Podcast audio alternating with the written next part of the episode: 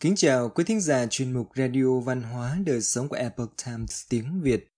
Hôm nay, chúng tôi hân hạnh gửi đến quý vị bài viết có nhan đề Trí tuệ trong những cuốn sách xưa, đừng quên phẩm chất đàn ông. Bài viết của tác giả Jeff Minik do Trúc Đoàn chuyển ngữ. Mời quý vị cùng lắng nghe. Trong thư viện nhà tôi có một số cuốn sách nói về đàn ông. Tất cả chúng đều có một điểm chung. Chúng bắt đầu bằng cách chỉ ra sự ác cảm của nền văn hóa chúng ta đối với các khái niệm về đàn ông và sự nam tính. Chẳng hạn, trong những trang đầu tiên của cuốn sách Manliness, bản lĩnh đàn ông, tác giả Harvey Mansfield, giáo sư Đại học Harvard, đã kể lại sự việc này như sau. Gần đây tôi nhận một cuộc họp từ tạp chí sinh viên cũ của trường đại học nơi tôi làm việc, yêu cầu tôi nhận xét về một vị giáo sư trước đây của chúng tôi hiện đang được vinh danh. Tôi đáp lại rất nhanh. Điều khiến tất cả chúng tôi ấn tượng về ông ấy là bản lĩnh đàn ông. Đầu dây bên kia im lặng và cuối cùng giọng nữ cất lên. Ông có thể nghĩ ra từ khác được không? Manliness được xuất bản vào năm 2006. Kể từ đó, nỗ lực của chúng ta để trở thành một xã hội trung hòa về giới tính, để xóa bỏ ranh giới giữa nam và nữ đã thay đổi với tốc độ chóng mặt. Nhiều người trong xã hội của chúng ta cho rằng sự trưởng thành và bản lĩnh đàn ông đã lỗi thời và do đó không còn phù hợp nữa. Những người khác chế nhạo những khái niệm đó, một số khác thì cho rằng chúng mang tính xúc phạm. Tác giả của những cuốn sách đó tin rằng chúng ta đang đi sai đường, vì vậy họ thúc đẩy việc quay trở lại lý tưởng và đức hạnh của một người đàn ông chân chính. Sử dụng các nguồn tài liệu cũ và mới, họ tìm cách chỉ cho chúng ta thấy rằng trở nên nam tính cả về đức hạnh và tính cách đã từng là mục tiêu cố hữu của con người.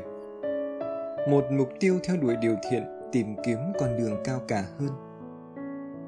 Chúng ta hãy cùng nhau xem một cuốn sách sau đây. Đức hạnh vượt thời gian, Timeless Virtue. Trong cuốn sách 785 trang của mình, thế nào là một người đàn ông? Trí tuệ 3.000 năm về nghệ thuật thực hành sự nam tính. Tác giả Waller Newell cho độc giả thấy kết quả lựa chọn về các chủ đề như người đàn ông của lòng can đảm, anh hùng Hoa Kỳ, chàng trai trở thành người đàn ông, nổi loạn và tuyệt vọng. Trong bộ sách ấn tượng này là những suy ngẫm về sự trưởng thành từ các tác giả xưa và nay dưới hình thức thơ ca, triết lý sống, những tác phẩm văn học và tiểu luận chọn lọc. Nó cũng là một deep book, một cách đọc chọn lọc những phần người đọc cảm thấy thu hút. Nghĩa là tôi không đọc từ đầu tới cuối cuốn thế nào là một người đàn ông, nhưng thay vào đó tôi đọc kỹ bất cứ nơi nào ngón tay và mắt tôi dẫn lối. Ví dụ, trong lần gần đây nhất tôi đã đọc bài diễn văn We Feel, We Happy Feel từ Henry V của Shakespeare. Trong đó, vua Henry đang cố gắng truyền cảm hứng cho những người lính bằng cách nói rằng họ tuy có ít người nhưng nhuệ khí thì rất tuyệt vời. Tôi cũng đọc những suy nghĩ cay đắng của trung tá Dave Grobman về vụ xả súng ở sân trường John Sparrow và một đoạn trích từ câu chuyện ngắn của Raymond Carver về hai cha con, xe đạp, cơ bắp, thuốc lá. Một ví dụ khác về Deep Book, cuốn sách Thế nào là một người đàn ông dày 546 trang của William Bennett là một tuyển chọn của các nhà văn xưa và nay. Lời cầu nguyện của cha của Douglas MacArthur, lá thư của Nathaniel Hawthorne gửi con gái, Navy Seal Creed và hồ sơ của nạn nhân Anna Bomber năm 1993, David Glanter là những phần mà tôi đã đọc và ngưỡng mộ. Bennett cũng kể về những nhân vật của giới thể thao và những người Hoa Kỳ mà tên tuổi của họ có thể xa lạ với chúng ta nhưng lại được vinh danh vì hành động của mình. Bennett đặc biệt lo ngại về những chàng trai trẻ ngày nay, những người dường như lạc lối và không có la bàn đạo đức. Trong phần giới thiệu, Bennett viết rằng chỉ 100 năm trước, đàn ông không thể lãng phí khoảng thời gian giữa tuổi thiếu niên và tuổi trưởng thành. Anh ta phải trưởng thành để tồn tại. Ngày nay, nhiều cơ hội đến với anh ta hơn bao giờ hết. Tuy nhiên, càng nhiều cơ hội, họ càng cảm thấy bối rối và có những phản ứng không như mong đợi. Những quan sát của Bennett khiến tôi liên tưởng đến ông nội của tôi, sống cách đây 1 thế kỷ. Ông đã rời trường học ở tuổi 13 để đi làm sau khi cha tôi qua đời. Tôi cũng nghĩ về cha tôi, 20 tuổi phục vụ quân đội với tư cách là một trung sĩ bộ binh ở Ý trong cuộc chiến với quân Đức. Sau chiến tranh, ông đã hoàn thành chương trình đại học cấp tốc, vào trường y và trở thành một bác sĩ. Tôi thấy một số thanh niên trẻ ngày nay cũng đạt được những bước tiến như vậy, đối mặt với những thách thức trong cuộc sống. Nhưng tôi cũng biết một số người khác, vô trách nhiệm, không có động cơ, vô lễ, ích kỷ, lười biếng, như Bennett nói. Đổ lỗi cho các chàng trai trẻ này vì những sai sót thật dễ dàng. Nhưng như một số đoạn trong cuốn sách của Người đàn ông và Thế nào là một người đàn ông, chúng ta có thể buộc tội nền văn hóa của mình, các phương tiện truyền thông thống trị, hệ thống giáo dục thất bại, gia đình suy thoái, vai trò của người cha được thay thế bằng các chương trình phúc lợi, văn hóa hôn nhân và tình phụ tử không được công nhận. Nghệ thuật của bản lĩnh đàn ông.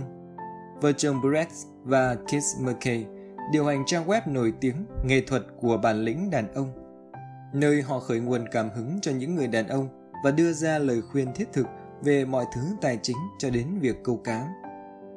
Họ cũng đã cùng sáng tác một số cuốn sách, bao gồm Nghệ thuật của bản lĩnh đàn ông, Men Virginal, Trí tuệ vượt thời gian và Sống theo 7 đức tính đàn ông. Theo Newell và Bennett, họ đã thu thập kho báu từ những cuốn sách trước đây về con người, thơ, bài diễn văn, văn học, với vô số nguồn tư liệu có từ thế kỷ 19 và đầu thế kỷ 20 và một số lượng lớn hình minh họa cùng thời kỳ đó. Câu nói yêu thích của tôi trong Men Virginal là Epictetus. Nếu bạn thấy ai đó than vãn và phàn nàn, hãy gọi anh ta là một nô lệ, mặc dù anh ta khoác trên mình bộ đồ màu tím. Còn phụ nữ thì thế nào? Điều khó khăn đối với cả nam giới và phụ nữ ngày nay là chúng ta tin rằng chúng ta phải pha trộn các giới tính với nhau, xóa bỏ mọi sự khác biệt, ngay cả khi chúng là tự nhiên hoặc hữu ích. Nhà McKay đưa ra một quan điểm thú vị hơn về những khác biệt này. Họ viết rằng phụ nữ và nam giới hướng đến những đức tính giống nhau, nhưng thường đạt được chúng và thể hiện chúng theo những cách khác nhau. Các đức tính sẽ được biểu hiện trong đời sống của một người chị, người em, người mẹ và người vợ khác của một người anh, người chồng và người cha. Hai nhạc cụ khác nhau, chơi cùng một nốt nhạc sẽ tạo ra hai âm thanh khác nhau. Không nhạc cụ nào tốt hơn nhạc cụ nào. Trong bàn tay của những người siêng năng và tận tâm, mỗi nhạc cụ sẽ lấp đầy tinh thần và tô điểm vẻ đẹp cho thế giới. Ở phần cuối của Manliness, Harvey Mansfield cũng nói về quan điểm này.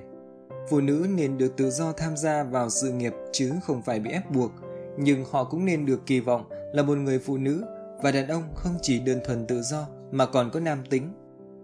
Một xã hội tự do không thể tồn tại nếu chúng ta tự do đến mức chúng ta không có kỳ vọng nào. Nỗ lực hướng đến sự xuất sắc.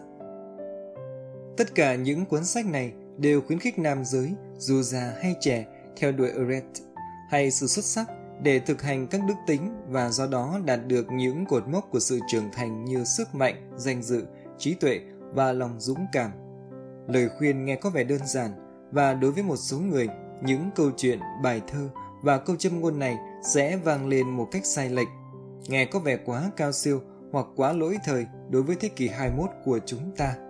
Họ quên rằng những đức tính này đã tồn tại hàng ngàn năm, rằng chúng được rèn giũa để giúp chúng ta trở thành những con người tốt hơn. Charles S. Sumner, một nghị sĩ Massachusetts nổi tiếng vì bị Preston Brooks của Nam Carolina đánh trên sàn thượng viện trước cuộc nội chiến, đã từng có một suy nghĩ có thể tổng hợp tất cả những bài viết này. Hãy ôm tham vọng để được nhớ đến, không phải là một luật sư, bác sĩ, thương gia, nhà khoa học, nhà sản xuất hoặc học giả vĩ đại, mà là một vĩ nhân, một vị vua đích thực. Tác giả Jeff Minik có 20 năm kinh nghiệm giảng dạy lịch sử, văn học và tiếng Latin. Hiện ông đang sống và sáng tác tại Front Royal, Virginia.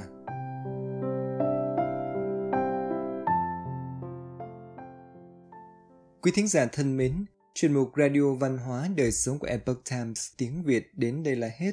Để đọc các bài viết khác của chúng tôi, quý vị có thể truy cập vào trang web itviet.com. Cảm ơn quý vị đã lắng nghe, quan tâm và đăng ký kênh. Xin chào tạm biệt và hẹn gặp lại quý vị trong chương trình lần sau.